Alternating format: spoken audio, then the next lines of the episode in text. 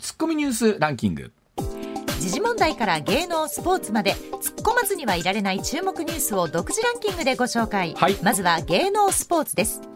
プロボクシング WBA、WBC、IBF 世界世界バンタム級はい。統一王者、井上尚弥選手がうん。13日、日本人初の世界4団体統一王座をかけ、はい。WBO 王者、イギリスのポール・バトラー選手と対戦します。いよいよ。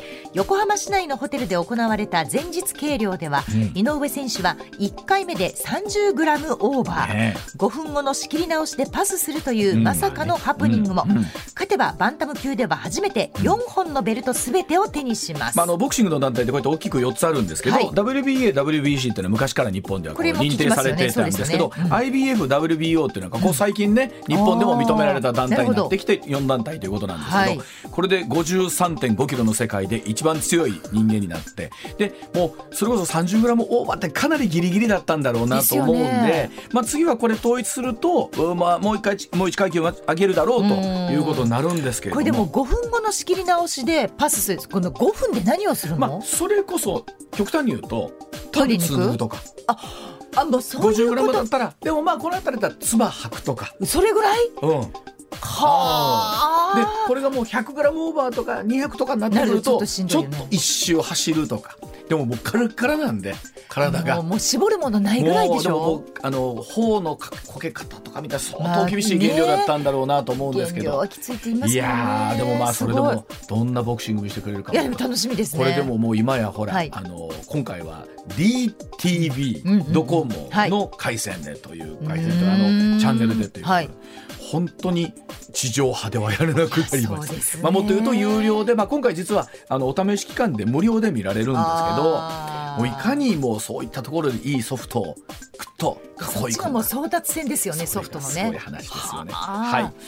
では続きましては日本映画史に残る人気シリーズ「男はつらいよ」の原稿役などで知られるうん。俳優の佐藤蛾次郎さんが10日に虚血性心不全のため東京世田谷区の自宅で亡くなっていたことが12日分かりました、78歳でした、まあ本当渥美清さんのいいサポート役ということなんですけど。味のある役者さんですもんね。ずっとおっしゃってましたもんね、うん。映画は準主役っていうか脇役で決まるんだよ、はいわかる。おっしゃる通りでございます。はい、じゃあニュースの方行きましょうか。はい、ではニュースランキング。まずは第5位です。漢字一文字で世相を表す今年の漢字が12日。戦、まあ、戦うという字に決まりました、うん。日本漢字能力検定協会が11月1日から公募をしまして応募総数およそ22万4000票のうち戦うという漢字が1万804票を集めたということです、また岸田総理は12日自身の今年の漢字について聞かれ進むという字を答えています、向川さんはきっとおそらくずっと戦うじゃないですかこう。今年に限らず戦ってる意識はないですよ。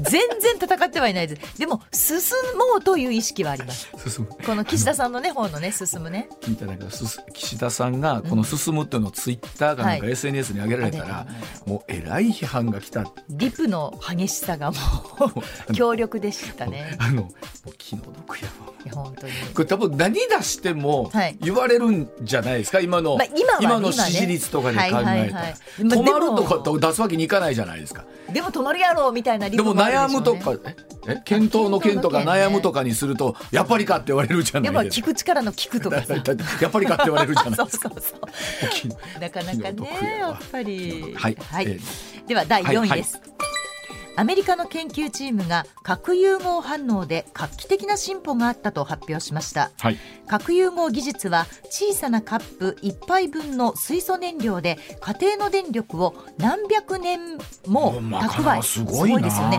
温室効果ガスや放射性廃棄物を出さない夢の技術なんですが実用化までには数十年かかると言われています。今までの実験では核融合反応は起きるものの投入した量を超えるエネルルギーを生み出せずにいましたが意味ないもんね。その分かれ目であるネットエネルギーゲインを今回達成したということです。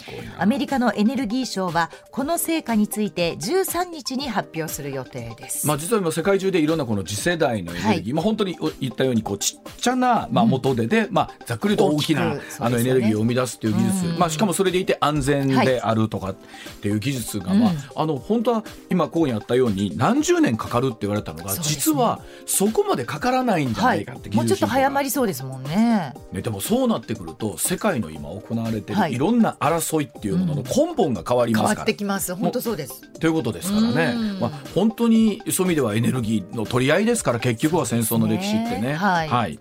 では続いて第3位参りましょう来年度の税制改正で政府与党は NISA 少額投資非課税制度の制度全体の生涯の投資上限を合わせて1800万円にするなどお大枠を固めました、はい。年間の投資枠に関しては積み立て型の積み立て NISA は3倍の120万円に拡大し一般型を現在の2倍の240万円とします、政府は今週中に取りまとめる方針です。やっぱりこの貯蓄から投資へっていう中で、まあ、非課税枠を大きくしてって、ね。まあ、我々に少しでも投資をということでありますし、で一方で確かにこのいろんな制度がまだ海外に比べて日本の場合っていうのはそのあたりが脆弱だったりするはいということもあるんですけど、まあ、このあたりも時間ありましたら常念さんにお話を伺っていきたいと思います。はい、では第2位です。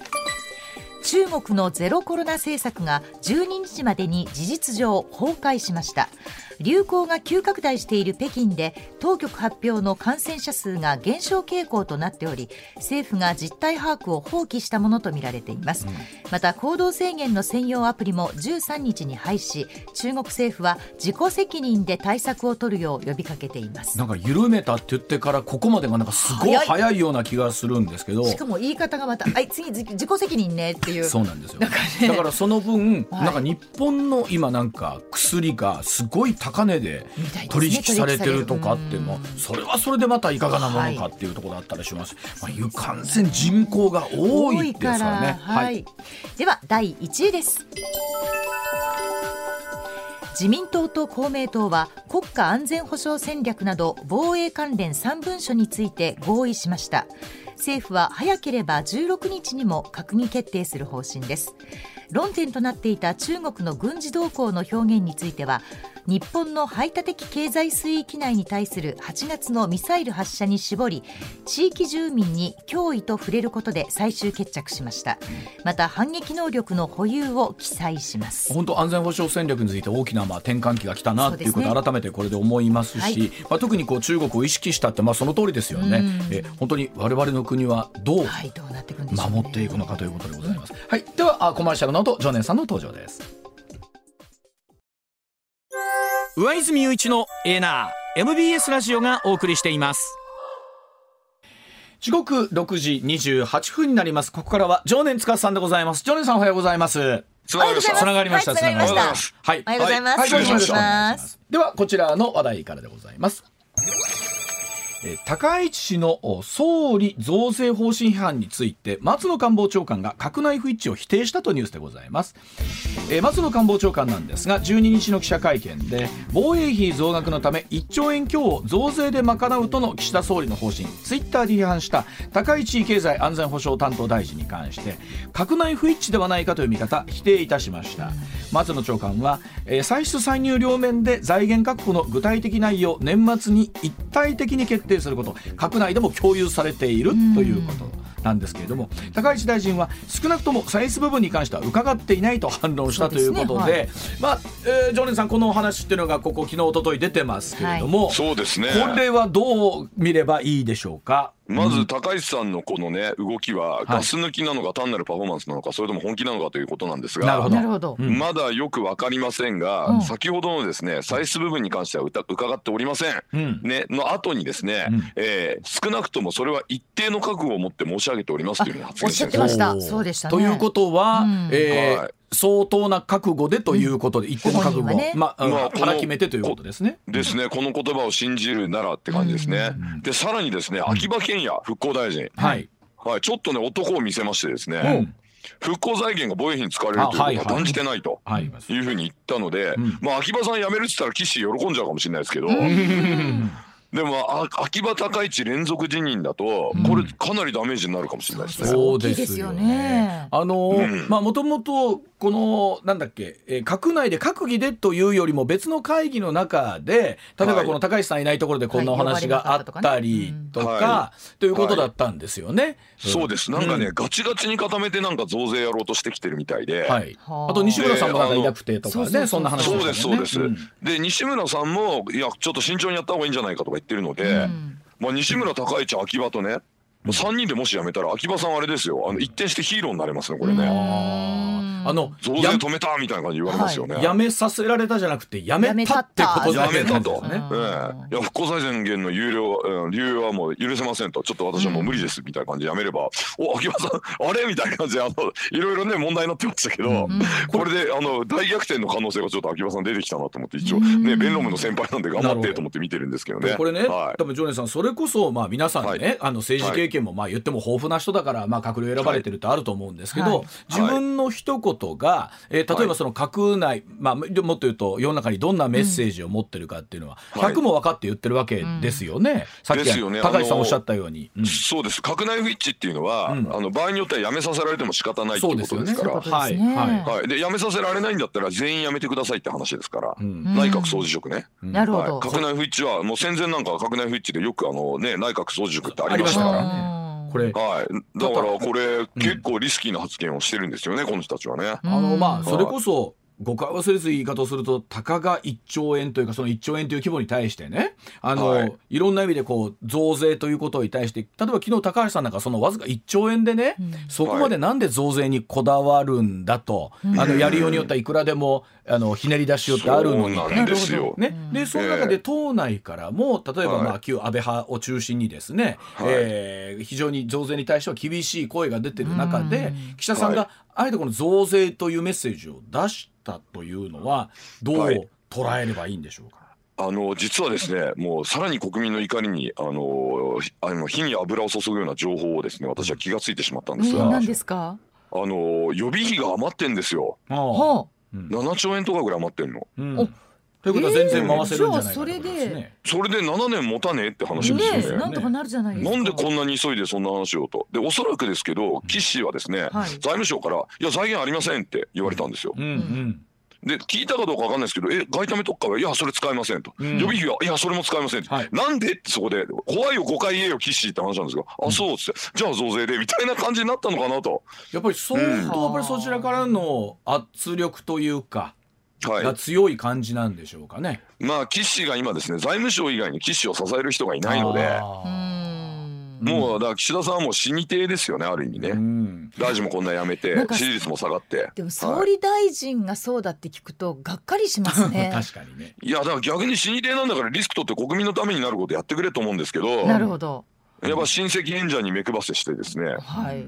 あのだってあのご一家財務省ご一家ですから、まあ岸の家っていうのは、うはいん。ねあの税調会長がいとこというですね、うんねしかもあの財務大臣が、えー、と王子さんぐらいですかね。親戚ですよね、あれもね。うんうん。だからもうそういうもうあの財務心理教一家でもうあのこれあれですよ。偽問題です。偽問題。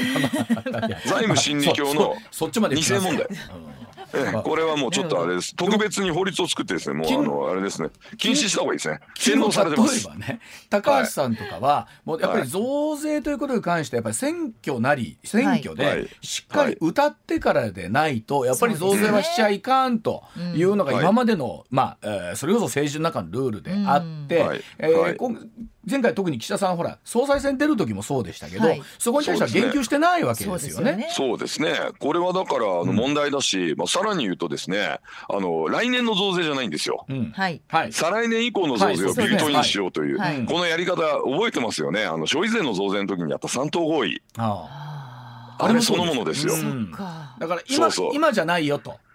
そう今じゃないよって言って、まあ、ガス抜きしつつね自民党の中を、うん。でそれでまあ一応反対したってパフォーマンスだけさせて、はいちゃんちゃんでまあ終わらせようとしてるのかっていうのは見え見えなんで、うん。高橋さん反対するんだったら本当自分の組みかけでやるぐらいやってよと。こいうことですよね。高市さんもおっしゃってましたよね。だから来年末までにちゃんとじっくり時間をかけて話をしないとダメだっていうふうにうん。おっしゃってましたもんね。ですね。。えー、今年のビルトインはまず避けなきゃどうしようもないですそうですから。ね。これ、は今日高市さん一方でな、はい。昨日はもううその、はいなんだろう岸田さんともなんか終わった後、えーちょっと談笑するという、まあそれはまあうん笑って話すこともあるだろうとは思うんですけど、まあね。ただこうんこに来て今おっしゃったように例えばほら来年の早々に、えー例えば内閣改造あるんじゃないかと、そこになんか国民民主の玉木さん入るんじゃないかとか、はい。い、ろんな話まで含めてありますけどこの発言でまたなんかそのあたりの状況も変わってきた感じありませそんか、うですね。いや玉木さんはだからもしこれで増税されたらもう絶対あの組まない方がいいと思いますよ。うん。増税するような政権とは組めないって言って蹴った方がいいですよね。なるほど。そういう間違いなく。のが国民民主とすると絶対にいいですよね、あのスタンスその立ちの方がもうあの方としても。国民民主党への支持集まると思いますね。うんそこはもうあの現行一致でやってもらいたいなと思いますけどねこ。れなんかあれ本当に政治の世界ってわかんないですけど、はい一日一日でねなんかほ、ええまあもうもちろん発言一つでしょうけども、うんなんか随分変わってきますね。そうですねうんなんかねあの見え見えなのがね、うんまず防衛費のための増税っていう口実で言ったでしょ。はいはいはい。ね、だから要はそれやればその自民党の小足支層ね、保守層も、はいまあ、増税あの防衛のためだからしょうがないなって黙るだろうって多分あんま考えてたと思うんですよ。はあなるほど。でもみんな今勉強してね、まあ、それこそ高橋先生の本とか僕の本とかも読んでもらって、うん。財源あるじゃんとお前何言ってんだよと。うん。ね、まず外為特会も巨額のねその財源あるし予備費も7兆も8兆もあってね、ん。なんでこれ使わないのってみんなにわーって一斉ツッコミされて、やべえってなったんでいや今度は企業です。法人税ですから皆さん関係ありませんとか、ねタバコ税です。タバコ吸ってる人しか関係ありませんとか、はいや復興税今払ってるものを言う転用しますからって言ったら、、はいやいやその復興財源手つけるってどういうことみたいな。そもそも復興税だって高級化するのとこれ途中ねね。復興終わったらやめるって言ってたのにね。おかしいじゃんと。うん。で最近なんか富裕層から徴収とか言い始めてるんですよ。あそう。でした。はい。超富裕層からとかでこれならさすがに文句出ないだろうってもう手を変え品を変えとにかく増税したいんですよ。その知恵をさだから予備費使うとかそっちに使ったらって思うんですよ。お金余ってんだから。なんでこんなわけわかんないことしてんのってみんな怒ってるわけですよね。これでもその結局はその2027年以降とかっていうことで1兆円、はい。まああの年々こうねあの増額していくはい。ということでこれ、はい。落ちそこで落ち着くんですか？それともいやいややっぱはりそう簡,、えーそう簡単にはならないんですか？どっちなんですか？なんかねまたね2点3点してね来年からもっと増額していくみたいな話も出てますよ。防衛費。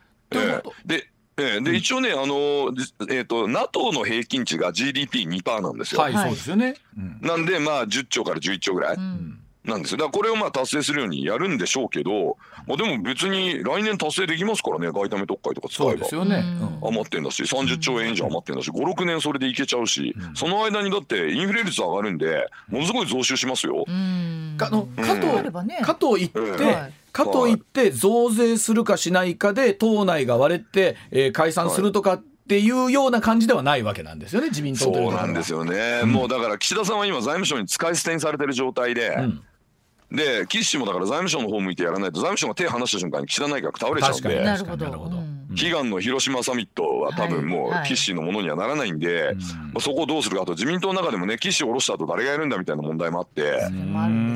これ安倍さんがもしいたらね第三次安倍内閣みたいな話になってたのかもしれないんですけどもいないんでもう安倍さんがいないからってことでもう傘にかかって財務省が来てると。もう自民党も情けないですよねこんな跳ね返あせなんてのそれだったらね。もうそれこそ我々から言うとですね、はい。あのはい。例えば財務省をベースとするまあなんだろう、はい。財源をしっかりさね、えーはい。増税を含めてですけれども、うん。はい。しっかりとやっていくという組と、えーなんならはい。まあゆっくりとえー経済緩和を金融緩和をしていきながら、はい。ねえー、とリフレという形を取っていくところで、はい。党内が分かれるっていう簡単なもんじゃない。うんいやだから党内それで議論を尽くしてですね、うん。もう普通に議論すれば財政再建なんか今いらないし、ん。財源あるんだからはい。増税いらないってことになると思うんですけど、ん。なんかあの議論をですねあの税調に任せようとかそういう増税派のところに持ってって、んでそこで出た結論をそのままじゃあ政府に返すんですかみたいな今そういう変なことになってるんですよね。平場で議論したらだって圧倒的に反対派の方が多いわけですから、ね3分の2ぐらい反対してるんですよ。でもこれだからどうやって党内をまとめるのかなと思いながらなんですけどもね。そうですいやーな問題だからその騒いでる人たちがどこまで本気かですよね。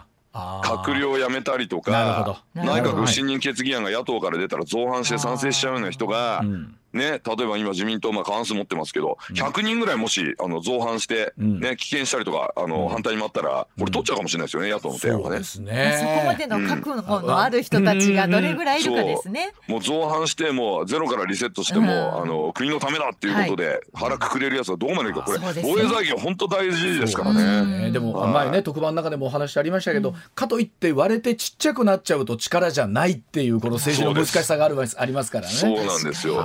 なるほど、わはい。かりました。では続いてでございます。こちらです。さあドイツでクーデター未遂なんでしょうか、貴族出身の男ら25人が逮捕されました。えドイツで7日警察の特殊部隊が極右団体の関連施設に突入しましてテロによる国家転覆を計画していたとして25人が逮捕されました、はい。え捜査が行われたのはドイツ国内など130カ所以上にも及びましておよそ3000人の警察官が投入されました。え首謀者の一人とみられるのはハインリヒ13世を名乗る貴族出身の71歳の男です。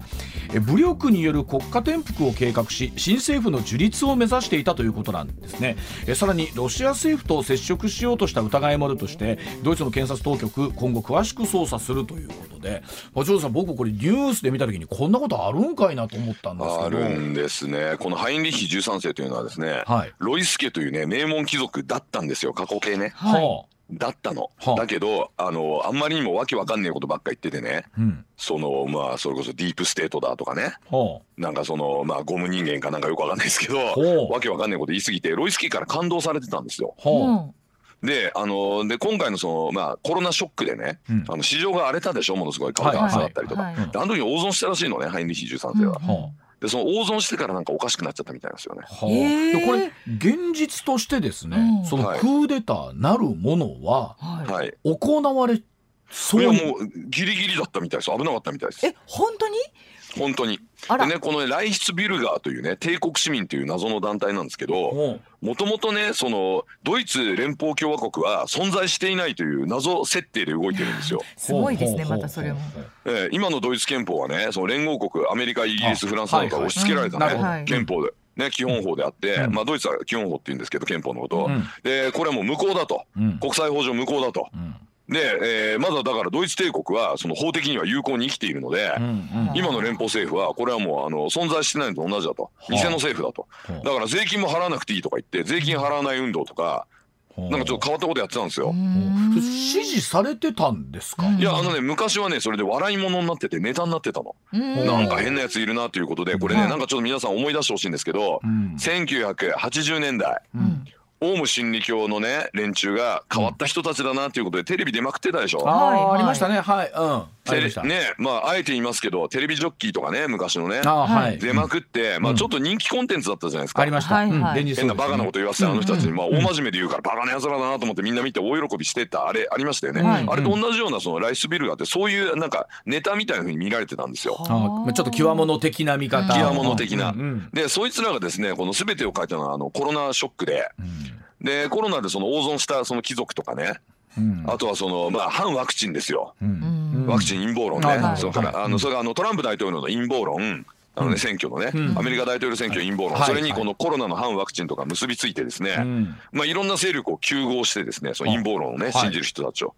で最終的にはですねそのまあ軍の特殊部隊の OB とか警察関係者。で現役の警官とかまでまあ一応オルグを受けてたらしいんですけど。はでこういうの巻き込んでね今その、えー、と2万1,000人ぐらいいるんですがうちね5%ぐらいがそのまあ暴力肯定であ、うんその活動的に動いてたと言われてるんですけど、まあ、全員が全員そういう危ないやつってわけじゃないんですけどその中のごく一部本当に 5%10% ぐらいのやつが今回のこのクーデターをまあ計画していたというこれことです。現実的にですよ。でもこれ今のこのまあ特にね、はい。えっとまはい。あそういった国の中でですよ、はい。えっと現クーデターを起こすってのはどういう形で起こすつもりだ？武器武器を持ってですね連邦議会を襲撃して。はで全員惨殺した上でですねドイツ帝国の復活を宣言してまずロシアと外交関係を結ぼうとしてたみたいですね。あ。それで仮にですよ。まあまあはい。仮にですけど変な言い方ですがそうなったとしてはい。国民の支持ってうん。得られる国民がついていくかってそうだよね。まあドイツが内戦状態になってた可能性もあって。はでこれって誰が望むことですかって考えれば、もうプーチンってもう答え出てるじゃないですか。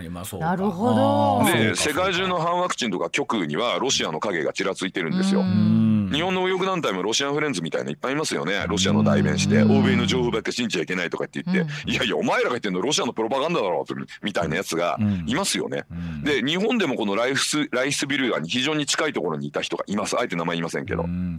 であの、うん。軍事訓練やってたりとかもします。そういう人が。まあ、はい。逮捕者の中にはね、そのアメリカの極右が主張するなんか Q アノンとかってあるじゃないですか、これまた今あーありますね。はい。ここの Q アノンっていうのはちょこちょこ聞きますけど、これどういう主張の人たち、えっ、とね Q アノンの設定ではですね世界は闇の政府に操られていてうん。でそいつらが子供を誘拐してですねほで子供からなんか養分を吸い取ってねで若返りの薬みたいのを作っていてほでだからそのプレスリーとかねそういういるじゃないですか、あのあのマリリン・モンローとか、はいはい。みんな生きてるらしいんですよその薬をやってるから本当は生きてると。本当。彼の設定ではね。はあ。えという世の中だといえうえ作りになってるわけですよそういうまず設定なんです彼らは。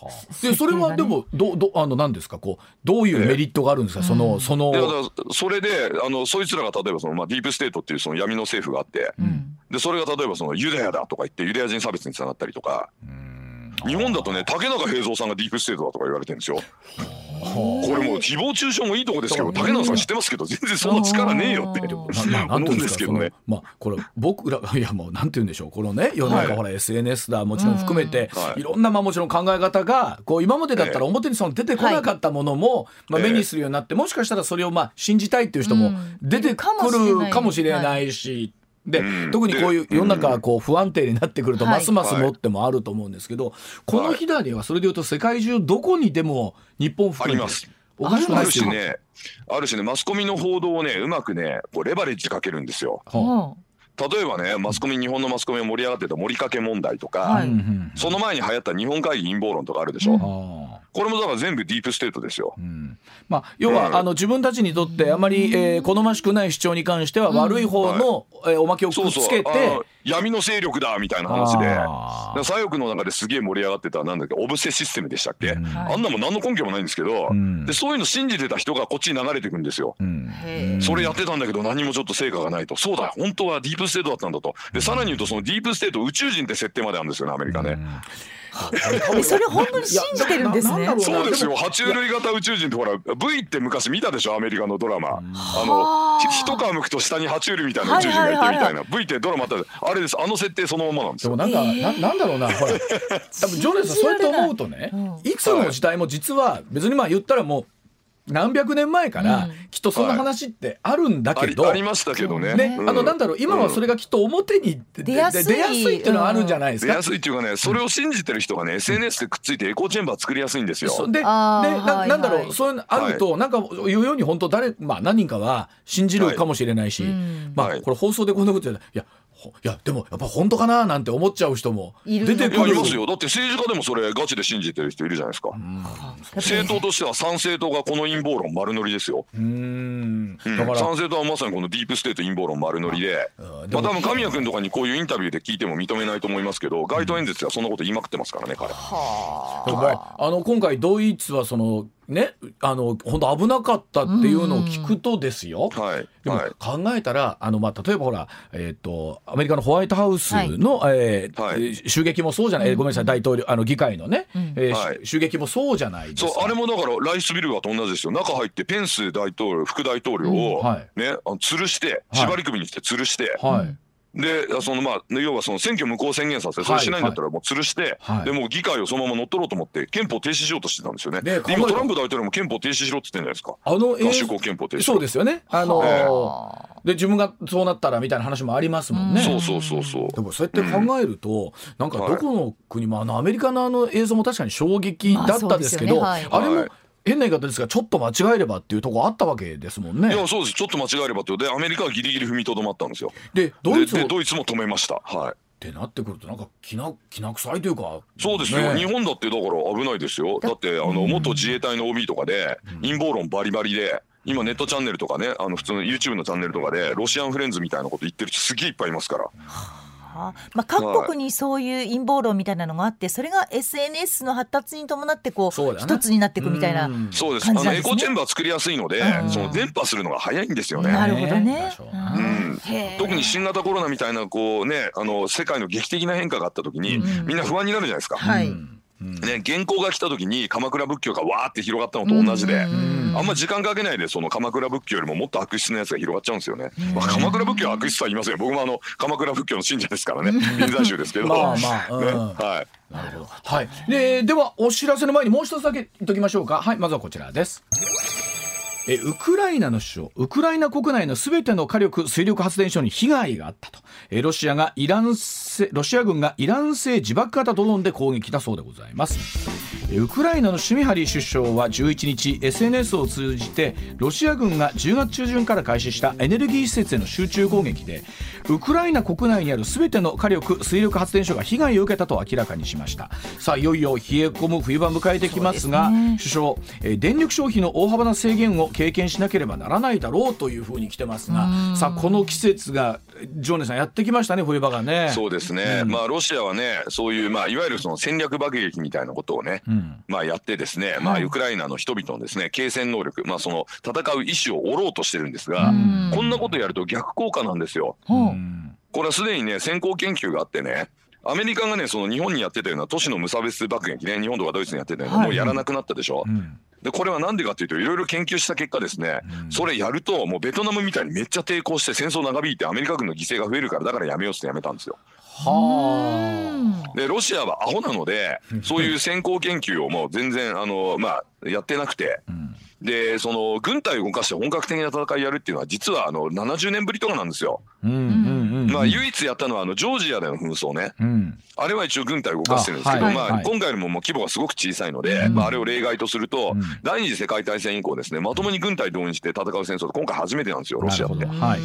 でめっちゃ弱くなってて、で軍隊で勝てないと、もう今でももうボコられてるし、あのこのままいくとウクライナ軍あの路面凍結したら大攻勢かける可能性もあるんですよね。うん。でその前に何とかですねあのこんなに寒いからもう戦争やめてみたいな声が上がるのをですね、まあ、期待して、そういうインフラを攻撃してるんですけど、やればやるほどロシアやっつけろっていうので多分もうウクライナ盛り上がっちゃうんで、アホですね。が逆効果です。あでもはい。なんとかもう、なんだろう、そのあたりの前例とか関係なく、もう力で一斉に制圧してやろうと思ってるんだけど、やっぱりそんなわけにはいかないよっていうことなんでしょうね。そうですうん。ロシア軍弱すぎてですねもう最近はなんか少年兵まで動員してるというね。でもこれこれでね、はいそれこそじゃあ逆に逆にというかウクライナの方々がその冬場にですよ、エネルギーがないとか、はい水が届かないとかっていう状況を受けなければならないということなんですよね。これはまあだから西側からの援助ですよね。そうですね送電線はつながってますから、まあポーランドとかあっちからですね電力ガンガン回して、でそういうまあ送電インフラの復旧もして、発電車とかも送ったりとかしてもう支えるしかないですよ、我々は。自由で開かれた社会のためにウクライナ支えましょう。日本はそういう民生援助はできると思うんで。もう日本からガンガン持ってったらいいんですよ。あのほら東日本大震災起こった後にもうその災害用のインフラすげえいっぱいあるんだから日本なんか。ね。ね、発電機とかいろいろ持ってって、で今ねあそこのあのボスポラス海峡も軍艦じゃなきゃ通れるはずなんでトルコ軍にでもね防衛してもらってですね、でそういうのバンバン届けたらいいんじゃないですかオデッサからあの水陸揚げしたりとか、ポーランドから持ってったりとかいろいろできると思うんで、はい、はわかりました。ではお知らせの後もう少しお話を伺ってまいります。時刻7時になりました。では続きましてはジョーネさんこちらの話題でございます。さあ来年の韓国経済中国経済の見込みお伺いをいたします。さあ日本経済は税収が過去最高などと報道が出る一方で岸田総理の増税発言、まあ、日銀人事総裁によっては経済の先行き不安視する声も出ていますがさあ一方でお隣の韓国中国の経済2023年どうなるんでしょうかということなんですけれどもさあジョーネさんまず韓国経済なんですが、えはい。どんなふうにご覧になってらっしゃるでしょうか？あのこれはですね経済の歴史をね勉強していれば、はい。もう必ず出てくる話なんですけど、うん、アメリカが利上げをするとき新興国で経済危機が起こる。あそうなんですか。もうこれほぼ必ずと言っていいぐらいアメリカが利上げをすると。はい、はい、例えば80年代、第二次石油ショックの後アメリカは、まあ、ボルカーさんというね、うん。えー FRB の議長だったかな確か、はい。であのものすごい激烈な利上げするんですよ、うん、もう短期金利なんてもう十何パーセントまでいっちゃうそんな言った時あるんですか？はい、でここで何が起こったかというと南米の債務危機ねあドッカーンって感じでもう、はいはいはいねアルゼンチンとかブラジルとかもう4000%とか7000%のインフレ率えーはいボコボコになっちゃうんですよ。はい。それからね、あとね、IT バブルの直前ね、うんグリーンスパンが利上げしたでしあょ、90ーありました年代後半、覚えてますか ?1997 年、うん。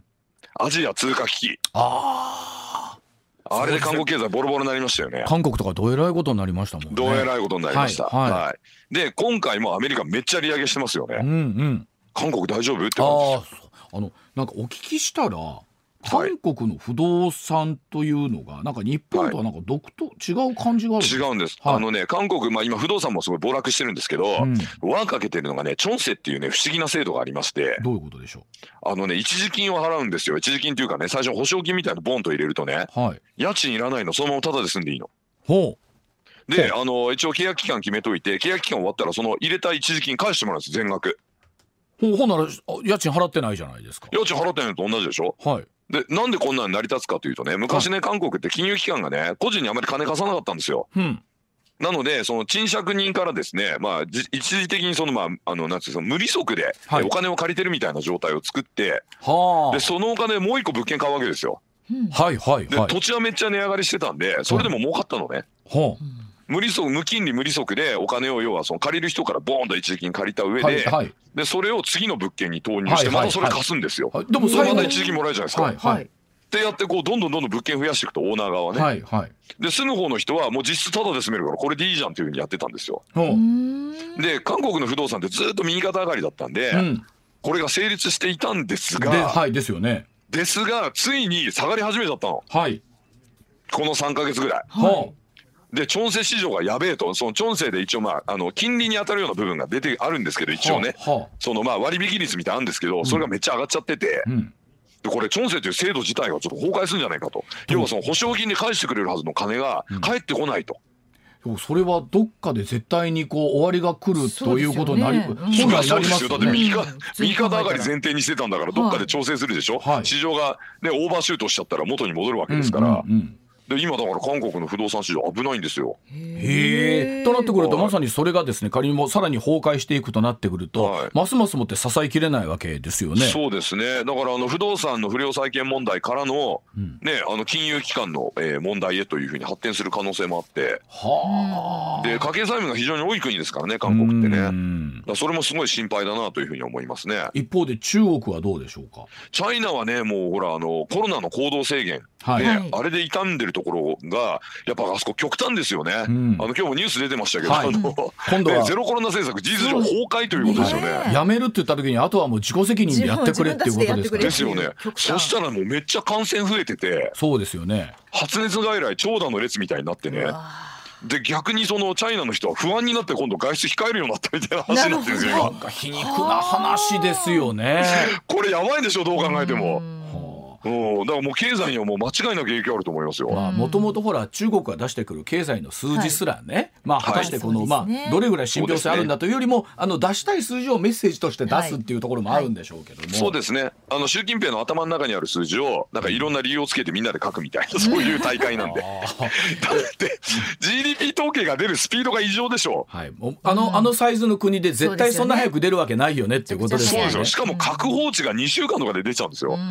これ絶対あらかじめなんか準備しましたよね 数字みたいな話あでしょ？の。日本でもそんなに早く出ないですもんね。そこそこを出たと修正入りますけど、そうです。あの2回修正出ますからね日本はね。ねあの一次修正二次修正ありますから。まあそういうねあの変な出し方してるんで他の数字との整合が取れないんですよチャイナのその経済指標って。あの、はい。また改めてどっかのタイミングでお聞きしようと思いますけども今日の段階で、えっと、日本経済一言で2023年は、はい。えどこに注目というのだけ聞いて、えー締めたいと思うんですがいかがでしょう、意外といいかもしれませんよ。あそうあそうなんですか？そうなんです。まあただ意外といいっていうのは他がボロボロになるのに、日本は棒ぐらいで済むかもしれない。例えばそのよく言われてる物価高の影響とかうんあ物価だって日本はもう見事に抑えきってるじゃないですか。うんうんうんだって他の国なんて10%とか言ってて韓国だって確か6%とかですよ。はいでも日本半分以下でしょ？はいいや物価の優等生ですね。物価の優等生。え賃金とかどうですか？上がってきそう。賃金はまあ物価が上がれば大体遅れて上がってくるっていう形なので、はい。ただ問題は岸田さんが増税とか言って賃金上がるの遅れるんですよ。さあさあそこですよね。であの人賃金がとか口で言ってるくせに増税で賃金が上がるのを遅らせようとしてるんでバカだなと思ってるんですよね。